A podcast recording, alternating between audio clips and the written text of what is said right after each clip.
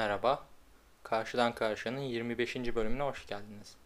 Bu bölümde 12-18 Temmuz 2021 tarihleri arasındaki dünya gündeminden bence dikkate değer olan haberleri derledim. Aslında hafta boyunca derlediğim listeyi yanlışlıkla sildim ve hatırladığım haberlerle yeni bir liste oluşturmak zorunda kaldım. Sanırım bu esnada birkaç haberi kaçırdım.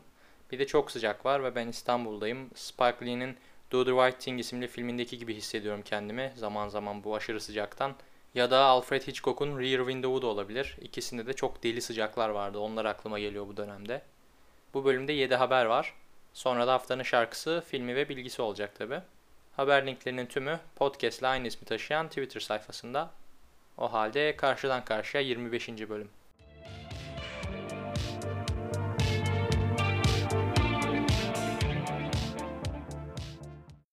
Güney Afrika Cumhuriyeti olayları Güney Afrika'da yaklaşık bir haftadır şiddetli çatışmalar var. Şu anki başkan Ramaphosa açıklamalarına göre 212 kişi hayatını kaybetti. Olayların kağıt üstündeki sebebi ülkenin eski başkanı Jacob Zuma'nın tutuklanması. Zuma, ülkeye başkanlık yaptığı dönemde yolsuzlukla suçlanmış ve görevinden istifa etmişti. İstifanın ardından başlatılan soruşturma için bir komisyon kurulmuş. Zuma bu komisyonun karşısına çıkmamıştı ifade vermek için. Bu sebeple de devlet organlarını küçük görmekten ötürü tutuklandı. Zuma'nın görev başındayken ülkedeki çetelere geniş bir oyun alanı sağladığı ve hakkındaki rüşvet iddialarının çok ciddi olduğunu söyleyeyim. Ama olayların sebebine kağıt üstünde vurgusu yaparak Zuma ile alakalı dedim. Çünkü mevzu biraz daha derinleşebiliyor.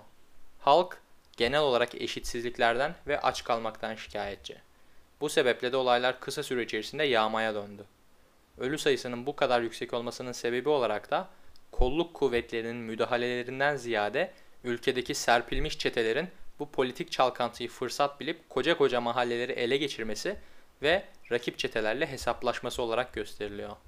Hatta halkın kendini korumak için ekipler oluşturduğu ve çetelerle bizzat çatışmak durumunda kaldığı da yazılıyor. Yani sosyal bir felaket var Güney Afrika'da maalesef. Ülkenin aslında köklü olan iktidar partisinin de tüm bu kaotik ortam ışığında yönetsel becerilerinin çok sınırlı kaldığını söylemek yanlış olmayacak gibi görünüyor.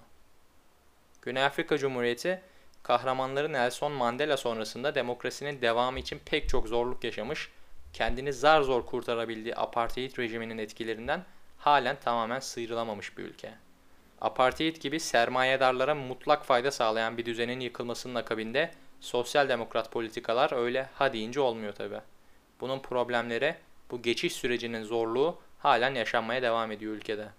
Benzer bir konuda bugün konuşulan bir muhabbet var. Az gelişmiş ülkeleri demokrasiye geçişe zorlamazsak göçmen krizi de olur, savaş da olur şeklinde. Bu böyle tartışılan Twitter'da falan 3-5 kez rastladığım bir konu. O olay aslında çok da öyle değil. Bu cevap bu konuya eklemlenebilir diye düşündüğümden o sayfayı açıyorum şimdi. Bu duruma bakıldığı zaman göçmen krizlerinin ya da iç savaşların yoğun yaşandığı ülkeler veya coğrafyalardan pek çoğunun zaten bu problemleri demokrasiye zorlanma dönemlerinde yaşadığı görülüyor. Öte yandan şu çok kullanılan geri kalmış ülke şeklindeki kalıp da aslında saçmalığın daniskası zaten. Zira bu ülkelerin tümü coğrafi talihsizlikleri ötürüyle geri bıraktırılmış ülkeler. Bunun ayrımını iyi yapmak gerekiyor zor durumdaki ülkeler hakkında konuşurken. Öyle az gelişmiş ülkeleri demokrasiye zorlayalım ve her şey güllük gülistanlık olsun diye bir durum maalesef mevcut olamıyor. Nitekim bugün görüyoruz. Küba'daki olaylar. Küba'da da ciddi bir hareketlenme var. Fakat oradaki durumu okumak biraz daha kolay. Zira bir tarafta Amerikan bayraklarıyla sokağa dökülmüş rezil bir kitle mevcut. Bakın Küba'nın ambargodan ötürü fakirleşmiş yapısını protesto etmeyi anlayabilirim. Eyvallah.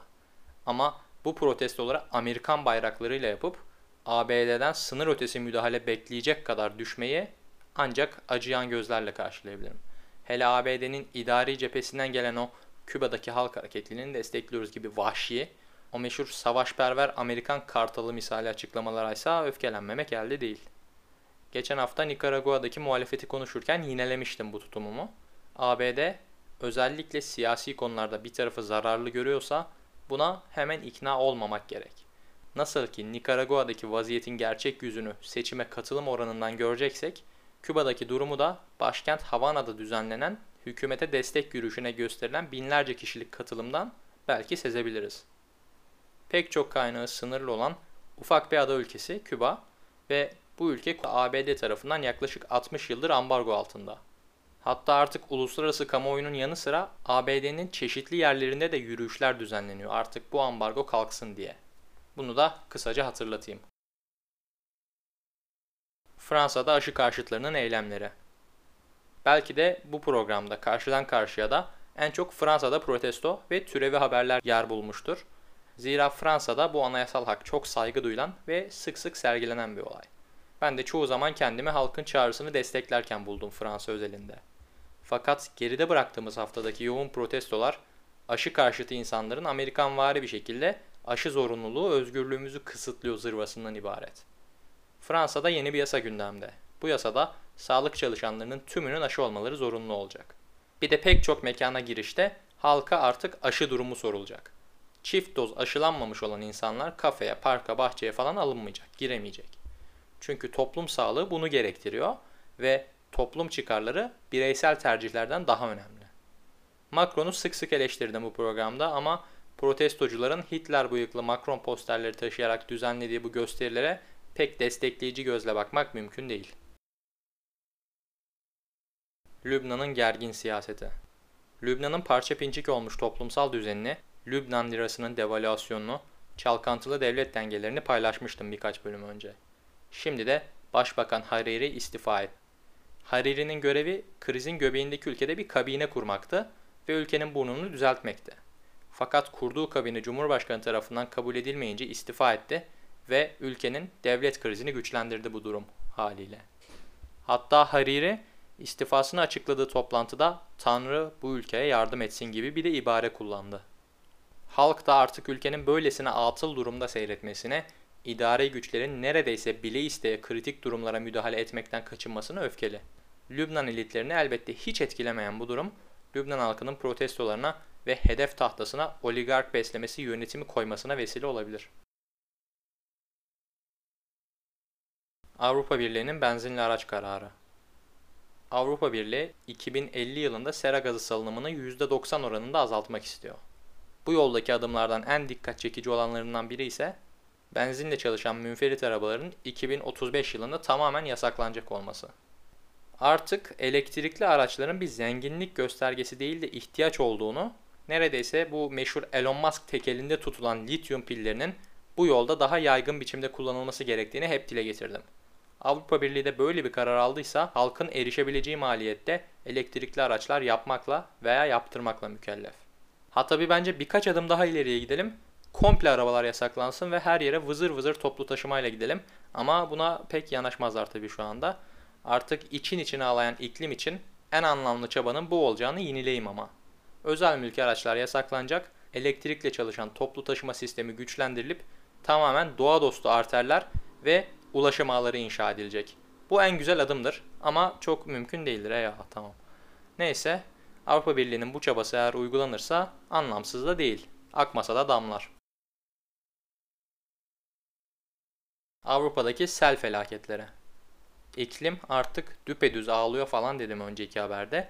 Felaket tellal olan benim laflarım değil bu sadece. Yanlış anlamayın. Bu hafta Almanya'daki ve Belçika'daki sellerde 170 insan öldü. Sayı halen artıyor. Hal buyken Avrupa Komisyonu Başkanı Ursula von der Leyen yani en üst makamlardan biri özellikle Almanya ve Belçika'yı etkileyen bu sellerin sorumlusunun küresel ısınma olduğunu dile getirdi. Yine bu hafta içinde Almanya şansölyesi Angela Merkel de Washington'da Joe Biden'la bir araya geldi ve iklim politikalarının büyük yer tuttuğu Washington protokolü imzalandı. ABD'de aşırı sıcak hava dalgalarından muzdarip zaten biliyorsunuz. Yani artık iklim için adım atılmak zorunda. Amerika kıtasının yaşadığı aşırı sıcaklar ve şu anda Avrupa'nın yaşıyor olduğu korkunç yağışın sebepleri benzer. Isınan atmosferde artık daha fazla nem tutulabiliyor. Bu da hem havayı ısıtıyor hem de ansızan yüklü yağışlara sebep olabiliyor. Müzecilikte yeni bir teknoloji ve inovasyon falan filan bir şeyler çıkmış. Bunu tabii ki yaşasın yeni bir inovasyonumuz var şeklinde karşılamak çok mümkün olmayacak benim için. Ama sanırım pek çok insanı heyecanlandıracaktır. Hem teknolojik bir gelişme hem sanat kültür camiasını etkiliyor. Yani heyecanla LinkedIn'de falan paylaşılabilir bu süper inovasyon. Bu arada yeterince inovasyon dedim sanırım değil mi? Eksik kalmasın. Olay şu ki Bologna Müzesi'nde artık sanat eserlerinin yanında bir kamera var. Bu kamera eseri inceleyen insanların tepkilerini hangi eserin önünde ne kadar vakit geçirildiğini ölçüyor. Yani şu meşhur big data muhabbetine katkıda bulunuyor bir yerlerden. Bu tırnak içindeki araştırmaların ışığında da insanların en çok görmek istediği eserlerin belirleneceği sanılıyor. Hatta bakın şey yapalım. En çok görülmek istenen bu eserleri güzelce belirleyelim. Sonra hepsini alıp ayrı bir odaya atalım. Orada da böyle premium bilet gibi bir giriş sistemi koyalım. Ve daha yüksek fiyatlı bilet satalım. Çünkü sonuçta daha çok görülmek istiyor bu eserler değil mi? Nasıl fikir? Bir de bu duruma kavram icat etmişler. Attraction value diye. İlgi çekme değeri gibi çevrilebilir belki işte. Ne olduğu az çok anlaşılıyor. İnsanlar hangi sanat eserlerini daha çok beğeniyor, hangilerinde daha yoğun hisleri giriliyor. Bunlar ölçülecek ve artık bilemiyorum ne olacak. Yani sıkıntılı işler bunlar ama neyse diyelim hayırlısı diyelim. Haberler bitti bu haftalık.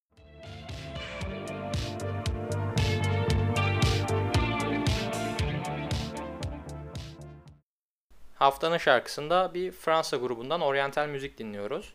Orange Blossom'un Yas CD isimli şarkısı çok farklı bir enerjiye sahip. Aslında şarkıda trip hop bir elektronik altyapı var. Gayet batı müziği denebilir. Ama vokal komple etnik Kuzey Afrika veya Doğu gırtlığı. Çok güzel karışım olmuş. Haftanın filmi bu haftada yok. Yine iyi film izleyemedim. Haftanın bilgisinde ise bir müzik hikayesi var. The Sex Pistols, punk'ın en klasik gruplarından Britanyalı. 2005 yılında Rock Music Hall of Fame'ine davet ediliyorlar. Fakat kendileri bunu reddedip Sex Pistols'ın yanında Hall of Fame sidik lekesi gibi kalır şeklinde bir mektup yazıyor. Bu mektup törende baştan sona okunuyor. Bu haftaki bölüm sona erdi. Haftaya görüşmek üzere.